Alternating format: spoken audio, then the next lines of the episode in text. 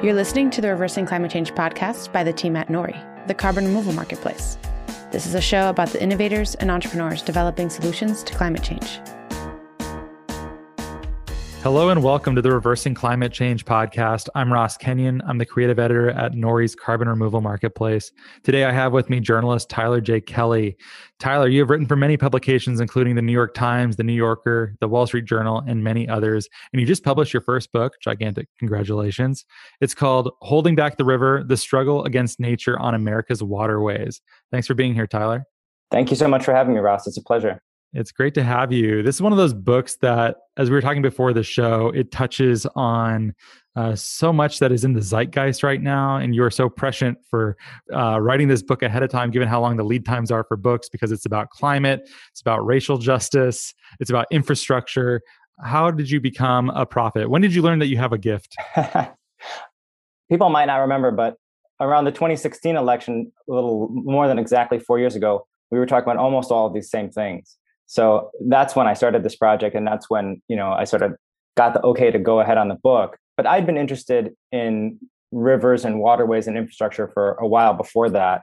And I'm not sure, you know, I think infrastructure rises and falls. It's sort of a boring word. People don't like to say it very often, you know. Um, so it rises and falls in the, in the zeitgeist. But luckily, 2016 was a peak, and now 2020 is also a peak.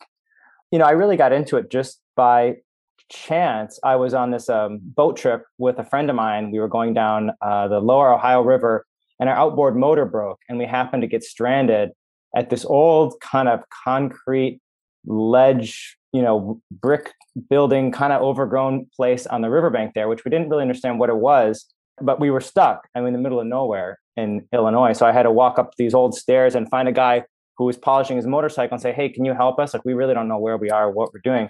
Turned out he was you know employee there. This was the lock and dam. The dam happened to be down. These lock and dams they can raise and lower the dam. And we ended up staying there for a night and a day and the guys there at lock and dam number 53 couldn't have been more hospitable. Um, they showed us all this cool old steam powered machinery that they used to raise and lower the dam these beautiful old you know brick buildings and frame houses. All of this stuff was built in the 20s uh, and was still there at that time when i was there which was 2014 and then later as I learned more, you know, from a journalist standpoint about what these dams were for and why they were important, I was so struck by the fact that these these really old and decrepit facilities were actually the most heavily trafficked lock and dams in the United States. And so, you know, simultaneously the most crumbling and the most important.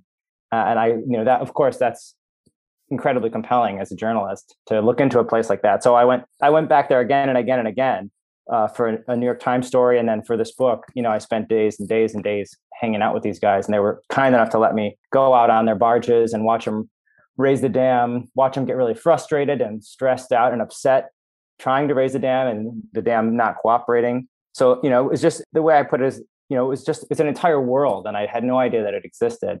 And once I glimpsed it, I couldn't I couldn't get it out of my head. I think that's going to be the experience of many people listening to because our lives are no longer built around rivers like they may have once been. And you referenced Mark Twain a number of times. How could you not? But not a lot of people go into Hannibal these days, or maybe they go to New Orleans or Baton Rouge. But like Vicksburg, for instance. I don't know anyone that has been or talked about Vicksburg before. A lot of these river towns that used to be a big deal are no longer. They're almost decaying in, in some way. Is that accurate, first of all? And then, I don't know, is riverboat traffic still actually important for the United States economy? Yeah, so there's a couple of pieces there. Riverboat traffic is extremely important for the United States economy. I'm sure if you were to look at not you know, tonnage, the amount of goods that flows on the river, far more travels on the river now than in Mark Twain's day. But the thing is, in terms of sort of like the popular imagination, it's so kind of efficient and mechanized now, as is all transportation, that the people aren't necessary. So you move, you know, a, a couple of people on one tugboat, maybe it has a crew of seven, if it's a big one, can push, you know, 15 barges, 25 barges down the Mississippi River, the Ohio River. And I, I have to get the numbers, but I think you know that amount of barges is more than a thousand semi trucks worth of, of material. So all kinds of vital commodities are moving down the river every single day. You know, coal, whether we like it or not, grain, fuel, fertilizer, chemicals, metal, scrap, all these things, these sort of raw materials that our economy is based on, are moving on the river all the time. But the thing about it is, the barges don't ever need to stop, and they never do stop. So they just go straight from New Orleans or Baton Rouge up to St. Louis, St. Paul, you know, even over to Oklahoma, up to Pittsburgh and beyond. But you know, because it's not this folksy gingerbread steamboat stopping at all the small towns, lowering this you know ornate gangway and letting off you know ladies with parasols or whatever, the sort of presence of these things in the popular imagination is pretty much gone to zero. But interestingly, you know, Vicksburg, you know, is still the headquarters of the Mississippi Valley Division of the U.S. Army Corps of Engineers, which is basically sort of the most mm, kind of the top division within the Army Corps of Engineers, the way it's structured, aside from Washington, D.C., you know, they're a federal agency. But, you know, Vicksburg is sort of like Army Corps headquarters. It's aside from D.C., but it's sort of the next most important location and the only one on the real river. So, you know, the top generals who are climbing up the ranks, you know, would go to Vicksburg and then to D.C. and then they retire. So Vicksburg is still really important for the Corps of Engineers, and they I bet they're one of the largest employers in Vicksburg actually to this day because they have a massive presence there. And a lot of their activities are still based in Vicksburg because it's, you know, a real central location in terms of managing the entire Mississippi, which is what, you know, they propose to do. Vicksburg is still super important to them. The change in the perception of the river, if you go back, yeah, ladies in parasols, I think about uh, riverboat gambling and these old like steamships. I also think this is not super relevant, but I think of the Karma Chameleon music video where Boy George is in some weird antebellum South partying on a riverboat. I don't know that that's helpful for us here, but I always it struck me as like the least congruent music video I think I've ever seen. But there's a glamour to it. And nowadays, I watched some YouTube video of some some guys read I think they read Huck Finn. Like, what if we left from Minnesota and went all the way down, like down mm-hmm. to New Orleans? Many of the cities that they stopped in, they're like, this city, like, no one is here. It's sketchy. It doesn't feel that safe. Like a lot of these towns are no longer the healthful, glamorous places maybe they once were. Is that a correct perception? I guess I would say not. I mean, okay. having spent a lot of time in these towns, you know, like a lot of the Midwest, I, I guess no, put it this way. It's it's sort of the story of small town rural America. You know, people are moving out, the jobs aren't there like they used to be. And that's the same if you're in a small town in New York State, West Virginia, Mississippi, Iowa, Illinois. It doesn't really make a difference. You know, small town America has gotten, you know, a lot smaller. And if you can't drum up a tourist trade, which is what Hannibal's done off of Mark Twain, you know, if you can't get tourists to come, you've got agriculture, you know, you've got maybe an aluminum, you know, factory, if you're lucky, a grain elevator or something like that. And there's just not many places for people to work. And yet, you know, the population that was originally drawn there by all this activity is to a certain extent still there. So I think, you know, if you look at places that are losing population, places that are, you know, impoverished in the United States, you'll find a lot of them along these rivers. So I wouldn't sort of characterize the places as particularly sketchy or like shells of their former selves, but you know, I think they just, ha- it's a story of rural America, small town America. That's sort of what I saw when I was there. That's good. Thanks for the correction or the update on that. That was only one side of it, I'm sure. So thank you. So we recently had Betsy Kolbert on. We talked about her latest book, Under a White Sky, and it also has a section about the various ways in which we try to manage rivers, which I think we sort of take for granted. I think as a contemporary person, I take for granted that the natural world is fixed. It mostly operates the same. It doesn't change a lot. It's predictable. And rivers in their natural untamed state are not that, right? So, how much work has been done to manage rivers? Is such a thing possible? What, what does a wild river look like compared to something like the Mississippi now? Yeah, I mean, yeah, I think it's first important to say that the, all of these rivers are still very much alive. I mean, you can feel it, you can see it every single day. Mm. Um, you know, they're up to something. They're changing. You know, I yeah. I grew up in Minnesota, which is the, the land of ten thousand lakes, and a lake is like a static thing. No disrespect to lakes, but lakes don't they don't have this sort of they're not animated, they're not living, they're not morphing and changing in the same way that rivers are. So even the really managed rivers, say the Mississippi uh, Illinois, Ohio are very much alive and are always changing and, you know, essentially trying to regain the characteristics that they had before they were, you know, fenced in with levees and blocked by dams, et cetera. So your question is, what have we done? I mean, we've done a humongous amount to try to control these rivers, you know, untold trillions of dollars starting, you know, from the 1700s when the French built the first levee at New Orleans, I think it's 1717, all the way, you know, I guess the height of sort of the big dam era was 1950s, 1960s, and we were, you know, the Army Corps of Engineers, the Bureau of Reclamation, were building gigantic dams all over the country, you know, from 1717 till till then, and then, you know, I think now we're kind of in the decline. People talk more about taking dams down than building them, so we're probably not at peak dam right now. We're not at peak sort of like river control. But I mean, I think there are still many rivers that are vital, again, to the economy, also vital just to, and this is something I really didn't understand before I went down into the Mississippi Valley, but the, the very land that people inhabit would not be livable if not for these levees. You know, there's, I think the 1927 flood, which blew out all the levees that had been in the Mississippi Valley up till that time, flooded 16 million acres, I think is the number. And so that's how many acres would sort of essentially belong to the Mississippi if we hadn't put these levees there. And that includes, you know, many cities, mostly farmland, but a lot of small towns. I mean, a, a lot of industry, um, you know, untold value, assets, wealth, property, however you want to quantify it, right? And so that is sort of that exists as, you know, part of our economy as pieces of private property because of these flood control structures. And that fact, I think most people have no idea. And I was astonished to learn it when I went down there. No, I think it's functionally invisible to many people. And uh, I love nerding out on this book because it's one of those things that once you see it, it's very hard to unsee. You're like, oh, wow, the amount of work that goes into making these spaces livable. And I'm very curious what it would look like if a river like the Mississippi were untamed and we're not you know strung along the sides with levees and dams and all this attempts at control would we be able to live alongside it or how much breathing room would we have to leave the mississippi so that we were not constantly in peril of floods is it some enormous swath of the country yeah i mean it's, it's actually the much easier to look at it on a map than it is for me to explain it but there's sort of a football shaped piece of land starting at the southern tip of illinois actually just north of the southern tip in southeast Missouri and stretching down, you know, about maybe to Baton Rouge a little farther. And it widens out in, in the middle, heading out way over into Arkansas, like towards Little Rock, and way over kind of into towards the middle of Mississippi.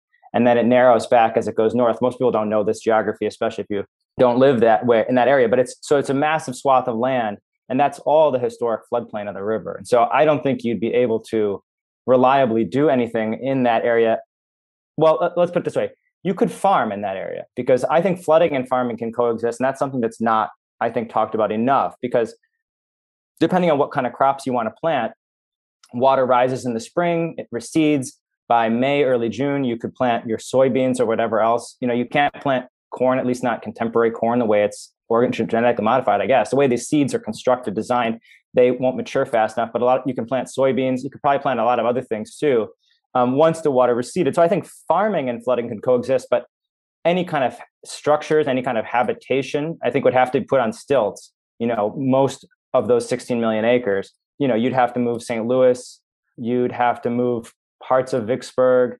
Memphis, I think, is safe. You'd lose a lot of southern Illinois. I don't think a lot of the cities on the Ohio are safe. Louisville, Cincinnati, I think are at risk. You know, if you were to take the levees down, keeping going down the river, a whole bunch of small towns in the Mississippi Valley, you know, Greenville, Mississippi, Helena, Arkansas, on down to Baton Rouge, gone, New Orleans, gone. Baton Rouge is behind about a three story levee. It's the you know, Big Pinner's the biggest levee you can see in the United States, is in the vicinity of Baton Rouge, maybe a little bit up and downstream. So that entire area couldn't exist.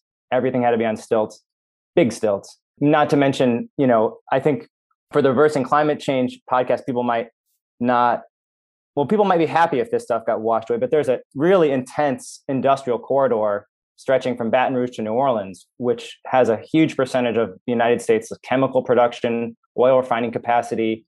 You know, it's incredibly dense, giant flaming chimneys everywhere, you know, huge pipelines and stacks and tanks. And, you know, so all of that has to move. Or, or I mean, you know, you could maybe you know Biden and Congress can engine the economy so we don't need that stuff anymore. But I haven't seen that bill hit the floor of Congress yet. So it's, I mean, can it be undone? I don't know. It's an interesting thought experiment, right? I think it's going to be addressed in the everything on three story stilts bill of 2023. Uh huh. How many trillion is that going to cost? Did you have you, have you tallied that up? I don't know. We're we're, th- we're throwing a trillion here, a trillion there, yeah. a trillion at stilts. um, I like the idea of, of farming existing alongside flooding because I can imagine people listening would say that well they, they've grown up with stories of the great flood of such and such and there's many of these and it's mostly farms and, and farmsteads getting washed away in many cases and towns though i mean people die in those floods and a lot of these small towns get washed away too Oh, sure. I don't mean to say there's yeah, there's no yeah. loss of life, but I think they're um, they're more rural in, in their orientation or small town life. But I also really? think of something like the Aswan Dam in Egypt. Egypt, like Egyptian fertility along the Nile, was from silt coming from mm-hmm. the Upper Nile, right, mm-hmm. and mm-hmm. coming down and washing into the Nile Delta, and that's no longer a thing. But that's why the fertility was so great, right? They they can coexist. Yeah, they can, and I I can't speak on Egypt. I've never reported there and and I have an anecdote in my book. A gentleman named Lester Gooden that I was really taken with. He owns a, a farm on a place called Thompson Bend, which is a, sort of a bulge out into the river, a bend in the river. And when the levee there got washed away, you know, I think a generation or two ago, maybe in the 50s, they, they never rebuilt it. And what they did instead to prevent the Mississippi from scouring, which means, you know, with the force of the river going straight across this bend instead of going the long way around it, it was inclined to you know, start to erode the land and create a new channel, a shortcut essentially across this bend. And they didn't want that to happen because it would have obliterated their farmland. So Lester and his neighbors planted trees along this bend. That was their solution. And so he said they planted cottonwoods because they grow fast, ash because they're strong, and pecan trees to make a little money. And within maybe 30 years, you know, they had, you know, 40 foot trees on this land. And as farmers, you know, they gave up 80 acres out of production forever, which for farmers is a really hard thing to do, to give up productive land and make it non-productive. But in exchange for this, you know, they gave that up. But um, you know, Lester tells the story of again these famous floods. The flood of '93 was big on the Missouri and the Upper Mississippi, and it, it came through, you know, probably a million cubic feet of water per second or more, and it it broke some of the trees, but it didn't scour out their land.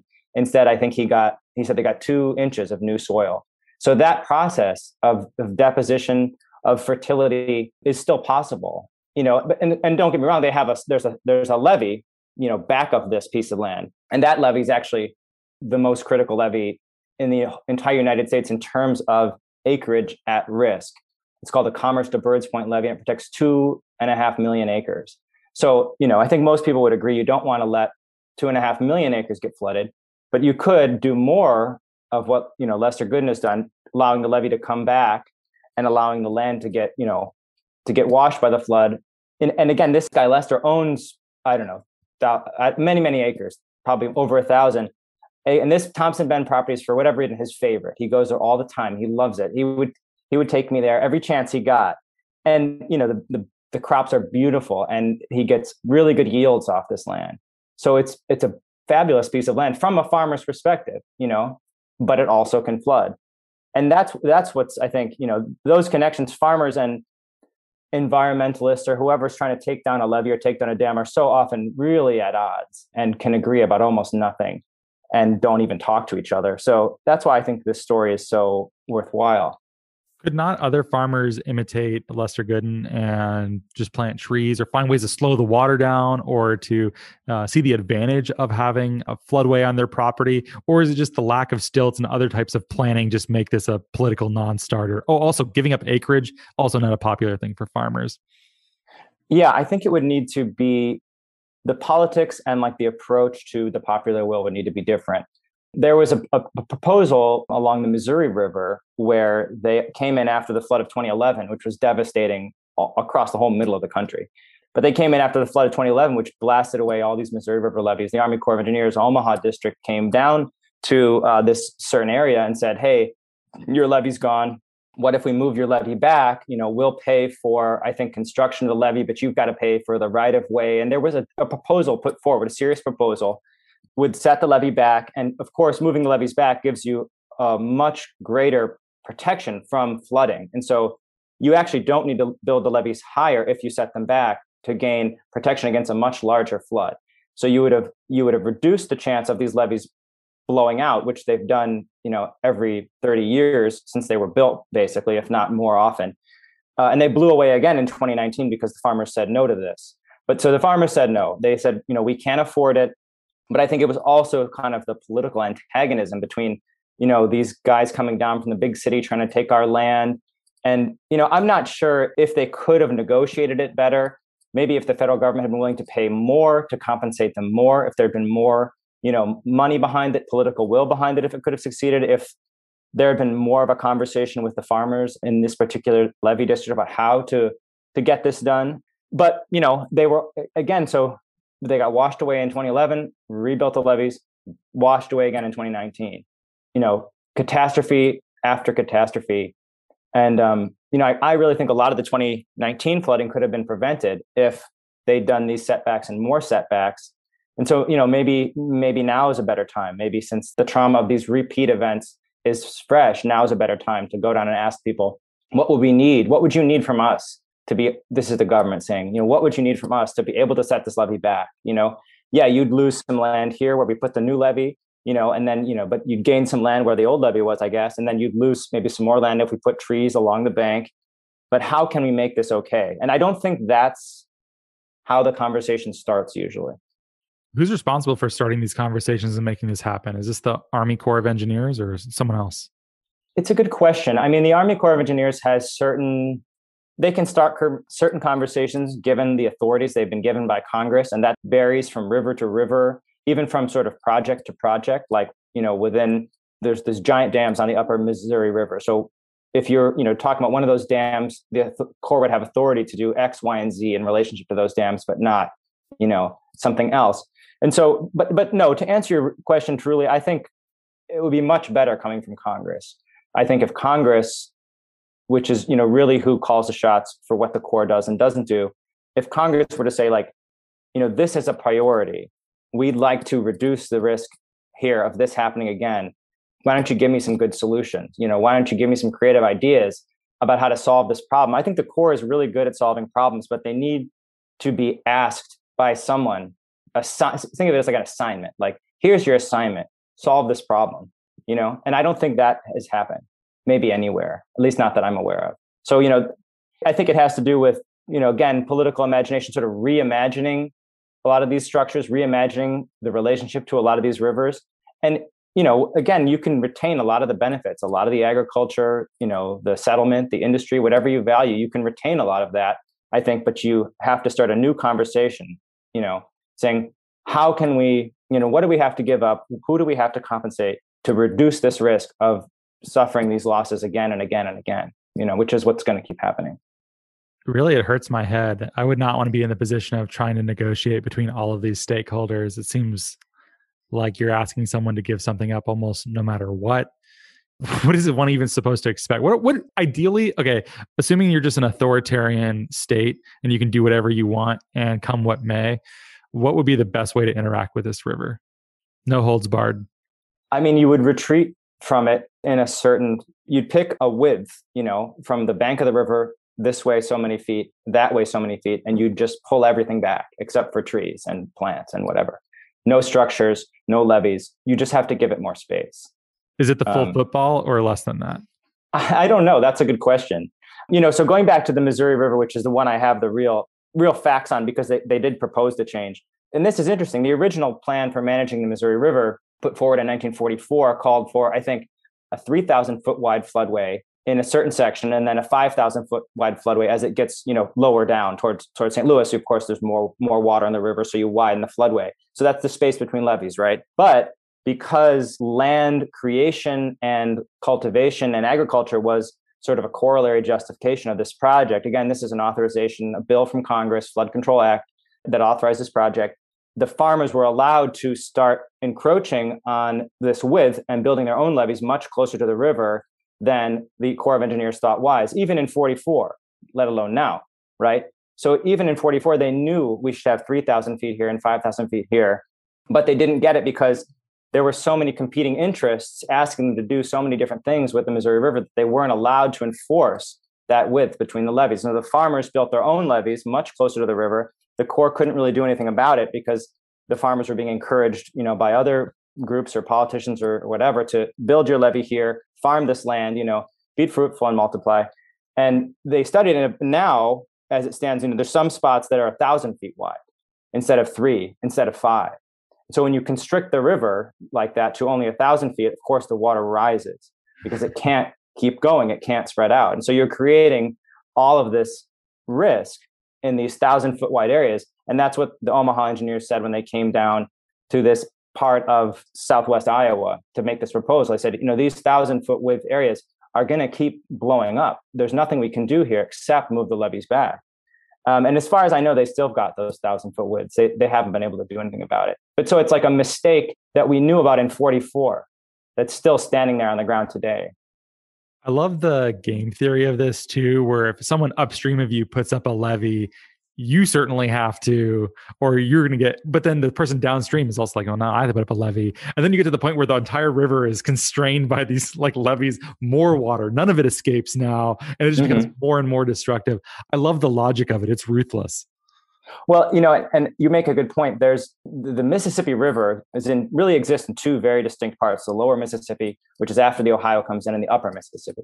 And because of the devastating flood of 27, you know, which I think cost a third of the GDP of the country at that time. Wow. Which is a huge amount of money, tremendous destruction, death, everything, the worst. Because of that flood, all the parochial districts who had been doing that game of, you know, elevate my levee, stand up here with a rifle, you know, don't let the guy from Arkansas come over. They'd been doing that until 27, but then they just got wiped away. I mean, they were gone. They were so tired and wet after this. They couldn't possibly, they didn't have money to do a thing.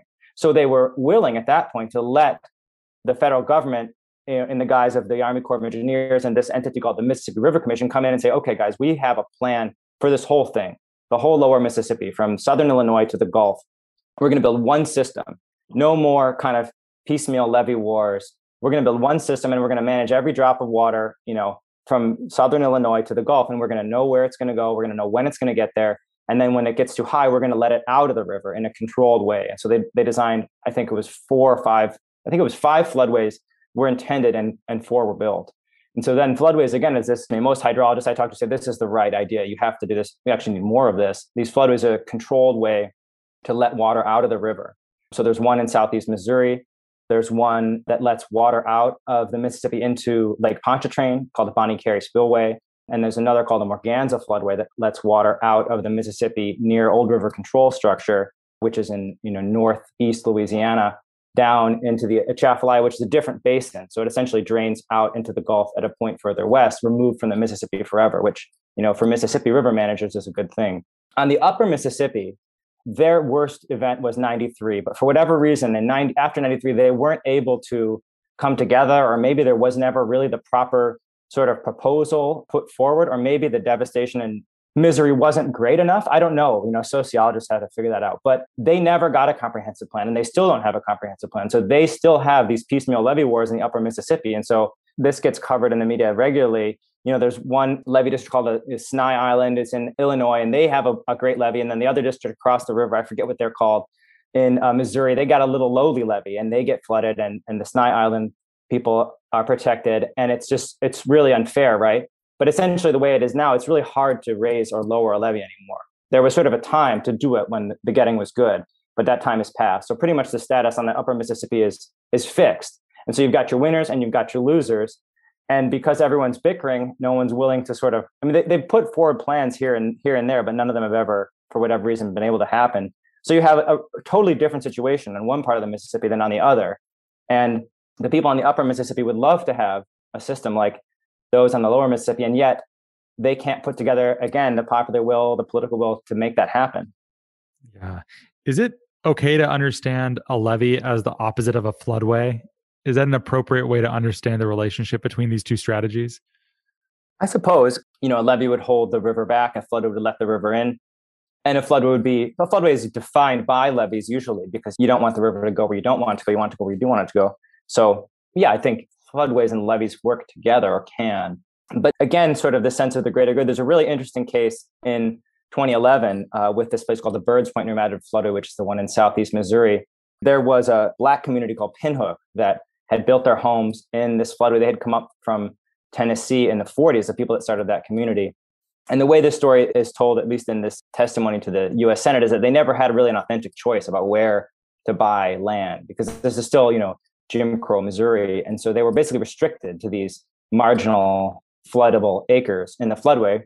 And you know, they bought it. They were happy to own the land. So they bought it. They built a prosperous little town on it. People owned their own land. They had lovely homes and you know, farmland within sight of their homes. And you know, for decades and decades and decades, the floodway was never operated. So nobody really ever thought, you know, white or black farmers, whoever, nobody thought that this floodway was ever going to be operated again. It had been operated in 1937. And people thought so much has changed since then. It hasn't been happened since. Nobody thought it was going to happen. But in April 2011, the river started rising and rising and rising, and it kept rising. And I'm not sure how exactly the communication strategy from the Corps of Engineers went out to the public, but the way the residents of Pinhook tell me the story is they found out on Facebook that this was going to happen and had very little warning. They rushed to their houses. Water was already rising because it, it, backs into the floodway through an opening at the bottom. It's hard to explain if you, you don't have like a picture of this, but water was already, you know, close to going over the roads because they had some low-lying pieces. Pinhook was sort of almost on an island. So it was really stressful and traumatic experience for the Pinhook residents to, you know, load up semi trucks and U-Hauls and you know elderly people, disabled people, people's entire lifetimes of possessions. Of course, they didn't get everything, you know, and rushing to, to, to carry it out of the floodway. Then the National Guard set up checkpoints and they, they couldn't get back in. And that was that. And then the night of May 2nd, 2011, the Army Corps blew the levee according to the plan, actually a little bit after they were supposed to, because there was this lightning. And then the water came in, uh, 400,000 cubic feet of water. I forget I think Niagara Falls is 100,000 going full force. So it'd be wow. four Niagara Falls is worth of water, just destroying these homes, destroying everything in the floodway, really. The flood is 130,000 acres, just wiped clean, pretty much.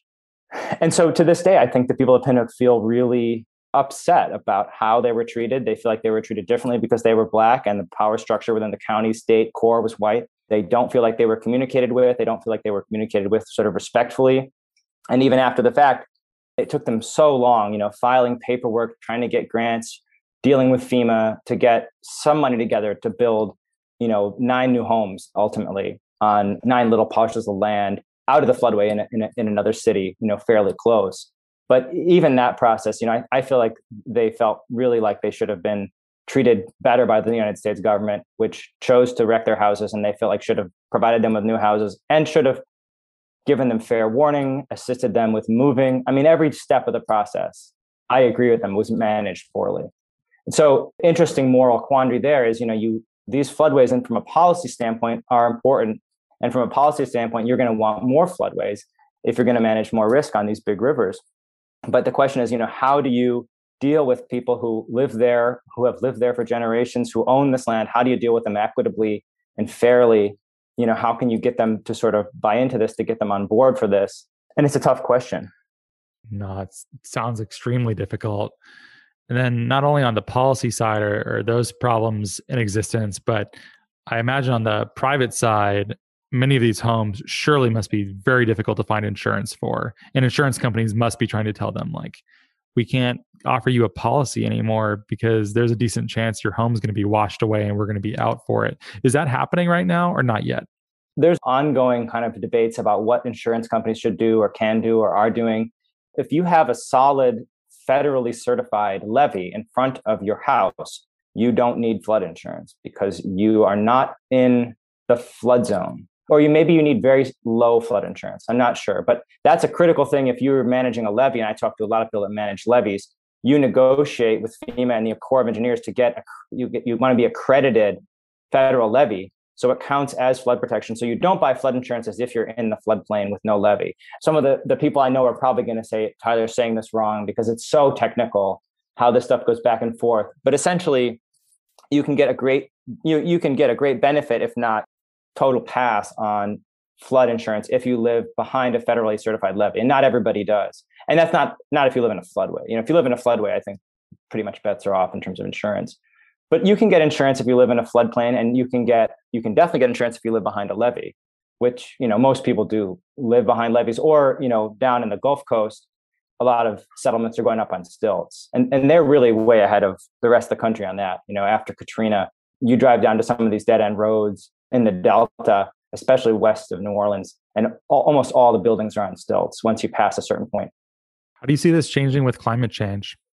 I mean, the simple answer is risk increases, right? For hurricane storm surge, if you're talking about the Gulf Coast, sea level rise, and just increased precipitation. So more snow, more rain. And so all of this risk goes up. And again, I talked to some really brilliant people at the Corps of Engineers who said we could do modeling to look ahead and figure out, you know, what's the probability of increased rainfall? What's the probability of snowpack? How will this go up? Where is this water going to go? And once they did that study, they could build a more efficient and more nimble flood control system. But they need, again, they need the authority. They need to be asked by Congress. It would cost millions of dollars to run these studies. They don't. They can't just spend that money because they feel like spending it. So it's not insurmountable. And I think the expertise is there. You know, the engineering and science is not the hard part. But I think you have, again, it's the political will, popular will, political imagination. And then it has to start with leaders who are interested in solving new problems, who recognize there are problems, who are willing to change things, who are willing to ask questions. And so far, we haven't seen that.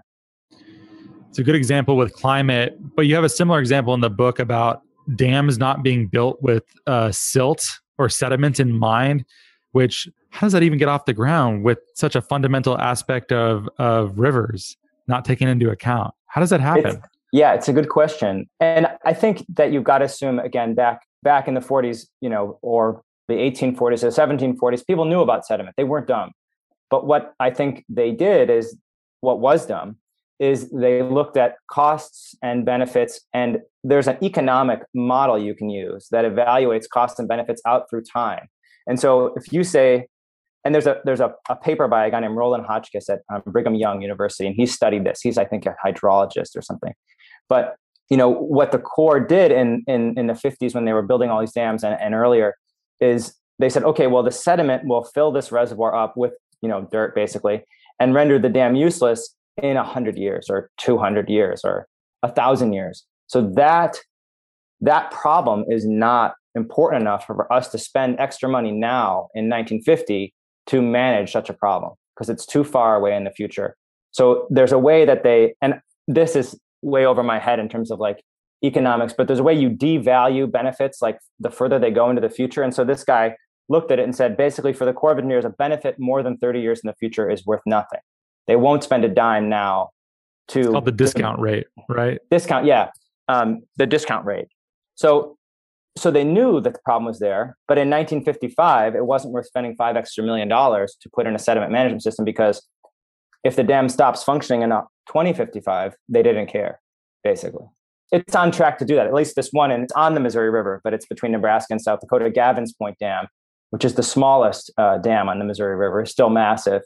But from 1955 until now, it's, I think, 30% full of dirt, meaning it has 30% less space for water. And you can see this sort of delta complex taking over the lake and it's advancing into the lake as it becomes sort of this textbook sedimentary delta complex advancing, advancing, advancing into the lake. And each time you have a giant flood event like 2019 or 11, they can measure, you know, quarter mile advancement into the lake of this of all the sediment because it happens in blasts you know it doesn't doesn't necessarily happen one grain at a time every day so the benefits on that lake are rapidly you know being diminished another side of that is when you fill a lake with sediment you raise the water table and so there's all of these corollary costs if you want to put them in that way farmland flooded towns flooded uh, federal government's on the hook to buy out the farmland, to relocate the towns. The Santee Sioux Nation owns a bunch of land up there, and they think they've lost about a thousand acres. And you know they're thinking about what they can do to like. Uh, it's called a takings claim. You say the federal government took my land without just compensation under the Fifth Amendment of the Constitution. So they're looking into what they can do. Private individuals, you know, have already sued. There's a highway that needs to be raised, and that's it's just going to keep happening. There's a and it happens on other dams too. If you want to keep going up the Missouri, I know they they relocated a whole neighborhood in Pierre or Fort Pierre, South Dakota, which is behind another dam. And so again, you know, there's a short-sighted decision that's made at a certain point in time, and then the consequences just build and build and build and seem to go on forever. I mean, and will only get worse, right? I think also you talk about the Missouri is some indigenous word for big muddy or something like that. And various Western rivers do have a lot of sediment in them historically, no matter what humans were doing or not doing. But also, we have given monocultures and how agriculture's agriculture tends to work nowadays there's nothing slowing water down. And in much in many cases the soil is not very healthy. There's not a lot of water uh, trickling into the ground slowing it down. So a lot of soil gets washed away. And i imagine that's probably increasing the sediment all across these river systems. Is that correct? I mean sediment loads are way down from oh. from historic levels mostly because of dams. If oh, you look at the combined mississippi atchafalaya system the dams on the arkansas and the dams on the Missouri, I think have cut the sediment down by 60% from, you know, 100 years ago levels. Uh, because so much of this, the sediment into the Mississippi is brought from those dry western areas. If you can picture, most people don't, you know, know that the Missouri and the Arkansas go out to the Great Plains, to the edges of the Rocky Mountains. So picture all that dry, arid land um, and water bringing all that, you know, dust and sediment into the Mississippi Atchafalaya system no, you're right that farming practices are much more efficient now. And so they can speed the water off the land, and the land doesn't hold water or store water anywhere near the way it used to. And there is a caveat, I guess, to that. There's there's some, I think, people who will say that in the Mark Twain days, like 1840, 1860, there was the river was more cloudy, more full of sediment than any time ever in the past because they had cut down all the trees on the banks for steamboats because they burned wood in the steamboats. So they denuded the riverbanks. And so they were just falling into the river like mad. But even even historically, you, scientists have looked at this. You know, you can go back 100 years, 200, 300, 400. There was more sediment in the river than there is now. Uh, and it's because of the dams. Hmm. Is it good that sediment is in rivers? I think you have some case in there about clean water coming out of dams means the water wants to pick up sediment from where it comes out and just scours the river deeper, makes it faster, something like that. Is that what's happening? yeah, happening? absolutely. Yeah, absolutely. No, water has to have sediment. Each stream, depending on its characteristics, has a sediment load, the amount of sediment it actually wants to carry. And it varies from river to river, depending on geology, topography, all these other things. But the Missouri River, you know, since it's at a shallow grade and the bed is alluvial, meaning it's made of sedimentary material, wants to carry sediment and it, essentially it insists on carrying sediment. So if you build a dam and block all the sediment in the river and let only clear water flow over your spillway, the water will immediately start to erode whatever it hits next. And so there are these places, you know, just past Gavins Point Dam, the town of Yankton, South Dakota, where the riverbed has fallen in some places 10, 11 feet. And so you can go to this landscape. It doesn't look weird at first, but you see the riverbank is this dry ledge way up here and no cottonwood trees grow on that riverbank anymore because cottonwood needs to have its roots pretty much in the water. And the bank is too high up for a cottonwood to get its roots in the water. And instead these invasive red cedar trees are growing which are dry upland trees. So the whole ecology of the riverbank has changed. The whole ecology of the river has changed. It's pretty. You've got your sandbars and your river down here but that's way below the level of the historic riverbanks which are up practically above your head if you're down on this river which i which i have been and there are also there's a, there's other places like around the Kansas City area. Again, riverbanks fallen. The bottom of the river, so the river itself has fallen ten feet or so. And there's all kinds of again, you know, there's all kinds of problems it creates because you build structures with the assumption that the bottom of the river is here. You build your bridge, you put your water intake for your power plant, for your utility. So there's one utility that I spoke with, Water One. It's just outside of Kansas City, and they actually had to spend their own money, two million dollars, to put an auxiliary low water intake in at their plant and they give water to 400,000 people. And so, you know, that whole system was in jeopardy because the riverbed had fallen so much. And they learned it the hard way during one of the drought years on the Missouri, where they had to put a barge out into the river with a pump on it to get water up to this plant because their intakes were above water. So there's all kinds of, again, money that's getting spent, people that are having to do creative things or, you know, desperate things to compensate, right, for this. So sediment in water is good. And a brilliant guy named Paul Boyd, a sediment engineer at the Corps of Engineers, made a point to me that the Clean Water Act, I think was 73, the Clean Water Act essentially declared sediment a pollutant. He basically implied that that's mis- a misunderstanding of what rivers are really like. Because in the 70s, you know, all the water coming over the spillways of these dams was clear, unnaturally so. And so clear water was declared pollutant free and you know, there's even a language in the Clean Water Act. It's, I forget, you know, some parts per million per milligram or something of, sediment, and beyond that number, it's it's considered pollution. And that that standard is basically clear water, which is not natural on any of these rivers. You know, it's natural some places, but not here, not on the Mississippi or the Missouri uh, or any of these Western rivers. And so, again, there's this fundamental flaw in the way we think about the river that was an assumption that was made, a mistake that was made decades ago that's hindering efforts now to be smart, you know, to be prepared, to manage things better. And that's great that's one of those things about policy that scares me is that there will be something that will be put into law like that. We will recognize it's a mistake and it will still not be fixed. And expectations have been built around the fact that sediment is considered a pollutant according to the Clean Water Act. And because expectations have been built around that, there are stakeholders who depend upon its continuity. And you're like, this is not right, but it's going to continue. What do we do now? It kind of hurts yeah. my hurts me to, to think about that too much no, I, I don't have the answer. And I'm sure you're right. Like, I'm sure if you were to repeal that portion of the act, some other entities would be upset. They would lose, they would suffer. And you'd have to sort of balance that if you were a policymaker, which thank goodness I'm not. Thank goodness I'm not either. It's, it's more than I could, my heart can stand. Well, what do you think of something like the Delta Works on the? I assume it's the the Rotter because it's Rotterdam, right? So the river. Uh, it's, the, it's the Rhine and the Meuse rivers are the major ah. rivers of Holland. Why why why not Rhine-Dam? I guess because Amsterdam is Amsterdam. It's the River Amstel. I don't know. I'm not. I'd never proposed to decipher the Dutch language. I don't understand how they combine all those words together. But interview over. That's what I had you here for Dutch Dutch philology. There's a I'll butcher the pronunciation, but a, I think it's the Rijkswaterstaat. It's the Dutch Army Corps of Engineers. They are brilliant people, and you uh, got to get one of them on here to explain things. I sort of corresponded with one guy from there for for my book, but um, it's fascinating the stuff they're doing there. Obviously, Oh no, it's it's amazing. But I'm wondering if this is a case of would you so for those listening who do not know, Rotterdam, yeah, formerly the busiest port in the world before East Asia took off and became the busiest ones but uh, certainly Europe's biggest port. But as you know about the Netherlands, Netherlands is famously a country of dikes and levees and being underwater and reclaiming land. But this Delta Works is surely the most sophisticated Delta project, anti flooding control measures in the world. Is this an act of horrible hubris? Or is this like where we should be headed? Should, should they also be considering a managed retreat? Or is this a good thing? I don't want to put a word like a good or bad on it. I think the Dutch are more clear eyed about the risks that are up ahead than anyone else. So they've decided what their priorities are, what land they want to protect, what land they're willing to give back, and they're doing what's necessary to hold that line. And I think they have better chance of success than anyone else. They've looked at, you know, flood risk and storm surge risk out to 22,200, 180 years in the future. That's how they're thinking about it. They're like, what do we need to do to be protected for the next 200 years?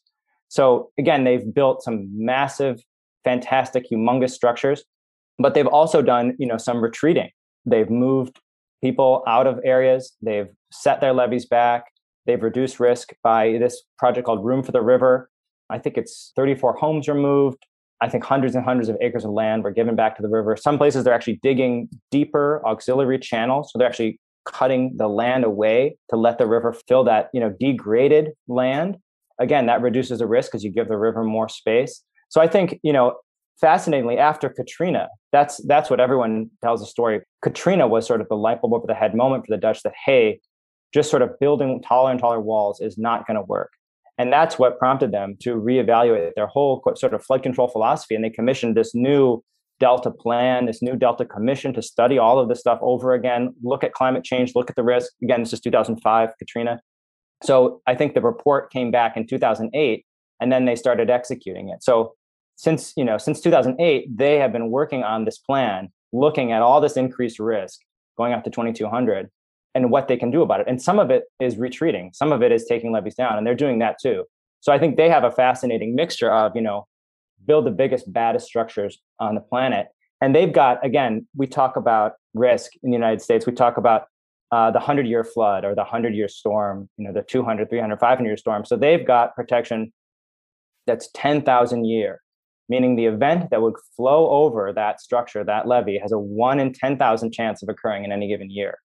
Whereas the new system that the Army Corps of Engineers built on New Orleans is a 100 year at best because it's sinking.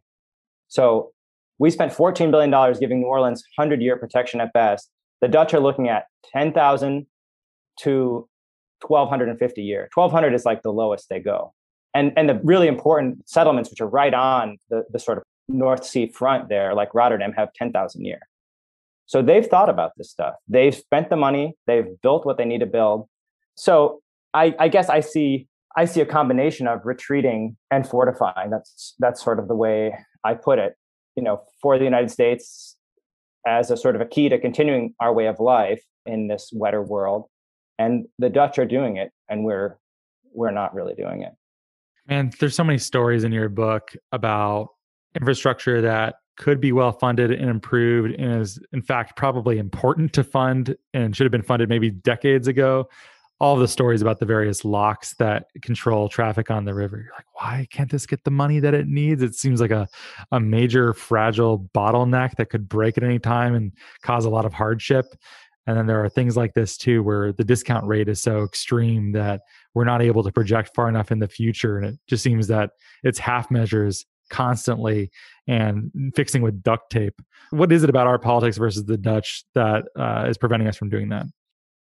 I mean, I, I shouldn't speak too much about the Dutch politics because I don't really, I don't really know. But just sort of the cursory glance I gave at it at the end of the book, you know, I think they they have a much more centralized government and a much longer tradition of sort of communal, you know, give and take decision making uh, that we don't have. But I think I, I pointed this anecdote at the end of the book, a place called uh, Lafourche Parish, South Lafourche Parish. It's way down on the uh, coast in Louisiana, west of New Orleans. And so I think sort of the Lafourche Parish example for me is sort of the American way we can do this. And what happened there is, again, you know, Louisiana has been has been sinking and sinking, and so they've been facing these risks since you know the 60s, 70s. Um, they've seen their land disappear, and so they knew South Lafourche um, in the 60s that okay, you know, we've had to retreat from this barrier island. We've had to retreat from this town that was, you know, a little bit closer, a little bit further from the Gulf. And now we're here. And we can afford to build our levee around these four towns. Um, and so let's do it. And they they raised some money, they got some federal money, and they built that levee. Um, so they, you know, they made the stand and they said, you know, you guys over here, we can't afford to protect you. You know, these houses are abandoned, this town is abandoned. And the, the gentleman I spoke with there, Windell Curole, you know his grandparents had already fled from one barrier island fled from this other town leeville. And so when you know he was involved in setting this levee system up and he manages it now you know he's had he's personally given up two locations his family has lived in let him go to the to the ocean to the storm surge. And you know they're they're just a you know i think cheniere caminada is completely gone and leeville is just a collection of still camps and fishing you know processing places and and boat ramps now and so the interesting thing, though, I think, is that it wasn't, you know, I think the, the federal government was involved in this levee, but it was really a local effort. The community, you know, not too narrowly defined, but not too broadly defined, decided we want to protect this area. This is what we've decided. This is what we can afford. And then after Katrina, like everybody, they wanted to raise the level of their protection. They wanted to build their levees up. And so they raised their taxes voluntarily twice. And they said, okay, okay, well, this is what we're going to, this is as much money as we can raise. So this is as high as we can build it. Yeah, it'd be better if we built it higher, but we can't afford that. So we're going to, we're going to be able to, you know, be so protected and this is enough for us and we can keep living here uh, for now. But again, they, they, they know the risk. They're aware of the risk. You know, it's very present to them, the risk. What Windell said to me is when they first built this, this levee system, what they do is they actually put a gate in front of the bayou, which is just sort of a sluggish uh, stream at that point because Otherwise, the storm surge will come up the bayou and, and flood into the house. This bayou is kind of like a, a narrow river. And so when they first, this system was first finished in the 80s, he would close the gates, meaning the, the water outside the bayou is high enough to start coming into you know homes and they didn't want it in. They'd close the gates 20 times a year in the 80s. Now in 2018, they closed it 250 days a year. So that's how much the land has sunk. That's how much the sea has risen. So if they hadn't built this system when they built it and raised it when they raised it, the whole area would be uninhabitable. You know, the water above average high tide would be water in people's homes. No one would be able to live there. So I think that's an example of constituting a sense of the public good, confront the holdouts because, you know, not everyone wanted to give up land to build the new levee. Some people sued, they had to go to court. But again, after Katrina, Louisiana passed state laws that classified hurricane protection and flood protection as public goods, qualifying for eminent domain. So the law was sort of on the side of building these structures, saying we need to create protection. They voluntarily raised their taxes. They paid their own money for it, a lot of their own money for it. Again, this is a place that voted for Trump by 60 percentage points over Biden in 2020. So it's not about politics. And I don't think it even matters if you believe in climate change or not, because for these people in this place, the risk was present, clear and present. It was existential. So you sort of spend more and you get less in return, but the alternative is to leave. And that's a pretty simple question that, you know, communities can answer no matter what they believe in or who they vote for. Uh, kind of optimistic, more optimistic perhaps than the rest of the show, but maybe a, a good model for us to look toward. Tyler, if someone wanted to follow your work, what do you think is the best way for them to do so? Obviously, you want them to buy your book. Yeah, absolutely. I mean, I think everything we've been talking about and a lot, lot more is in uh, Holding Back the River. Um, it's available on Amazon from the publisher, Avid Reader Press, and Simon & Schuster. And it's a lot of local bookstores too. Other than that, I, I have a website, tylerjkelley.com. It, it's not very active. So probably buying the book is about all you can do. Link is in the show notes if you'd like to do so. And please do. I really liked it. I thought it was a well written book. It kept me engaged for a book that is ostensibly about a boring topic, kind of like locks and dams and things that we all take for granted. I found myself really engrossed by it. So kudos on a well written book, Tyler. Thank you so much. I worked really hard on that. And I really I hope that it'll appeal. It's designed to be a book that someone who isn't interested in the stuff can pick up and be interested in, even if you don't care about, you know, policy and flooding and all these things. So that was my goal as a writer, trying to write for that type of audience. So hopefully I've succeeded. I think you were successful at it. I like that there's both a strong engineering fascination of these gigantic construction projects and also really strong humane focus on how this actually affects people living there. So I thought it was a nice balance. I can Thank keep flattering so you if you'd like. Yeah, I can continue. I'm sure your listeners are getting bored of it, so we should probably give them a break. All right, cool. We can wrap it up. Well, thanks so much for listening. If you like the show, please give us a great rating and review on iTunes or Apple Podcasts. It helps a lot. Helps us get great content out to more people. We want to be having these conversations. I imagine you do too if you're listening. And thank you so much for doing so. Have a lovely day.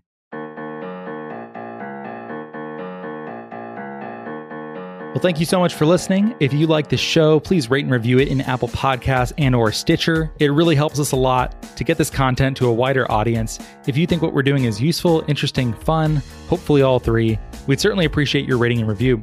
You can keep up with Nori at nori.com, where there is a newsletter. That's nori.com slash subscribe. There's podcasts, there's a whole bunch else. Or you can send us an email at podcast at nori.com. We are also now on Patreon at patreon.com slash Nori Podcasts if you'd like more content, engagement, and community. And thank you so much for your support.